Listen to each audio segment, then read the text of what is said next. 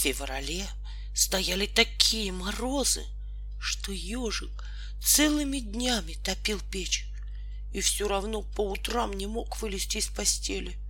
Так было в доме холодно. Что же это за наказание? Бормотал ежик, всовывая лапы в валенки и слезая с постели. Еще неделю постоят такие морозы, и у меня ни одной дровишки не останется. И он зашаркал к печке, отодвинул заслонку и развел огонь. Огонь весело загудел, и ежик стал обдумывать свое бедственное положение. В лесу теперь снегу, видимо, невидимо, подумал он. И все тоненькие елочки занесло, а толстую одному не спилить. Хорошо бы, кабы медвежонок наведался, у него и топор острый, и пила есть, и специальные саночки, чтобы дрова возить. Вот пришли бы они с осликом и сказали, «Ежик, у тебя, наверное, дрова кончились. Пойдем, напилим, наколем новых». А я бы их напоил чаем, и мы бы все трое пошли в лес. И тогда бы я ни за что не замерз, а теперь... Медвежонок, наверное, крепко спит и совсем забыл обо мне. И ежику стало так грустно, что он подкинул еще две дровишки и уже ни о чем не думая стал смотреть на пламя. Печь разгорелась, и теперь в доме было тепло. И ежику уже не верилось, что дровишки могут кончиться, и он замерзнет. И он незаметно для себя размечтался.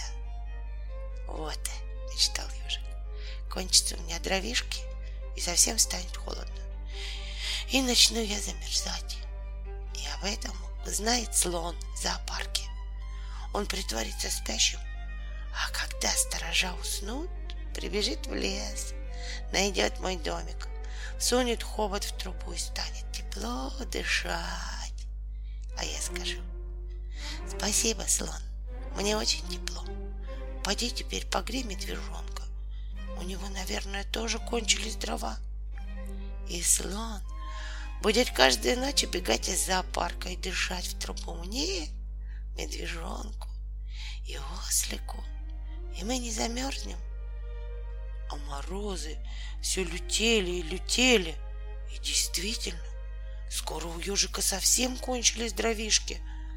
Он в последний раз хорошо протопил печь, сложил на постель все одеяла, а сверху положил полушубок и валенки. Потом залез под эту гору и стал ждать. Сначала ему было жарко, а потом, когда печь остыла, стало холодно. И с каждым часом становилось все холодней. Скорее бы пришел Сатылон, шептал ежик, свернувшись калачиком под одеялами.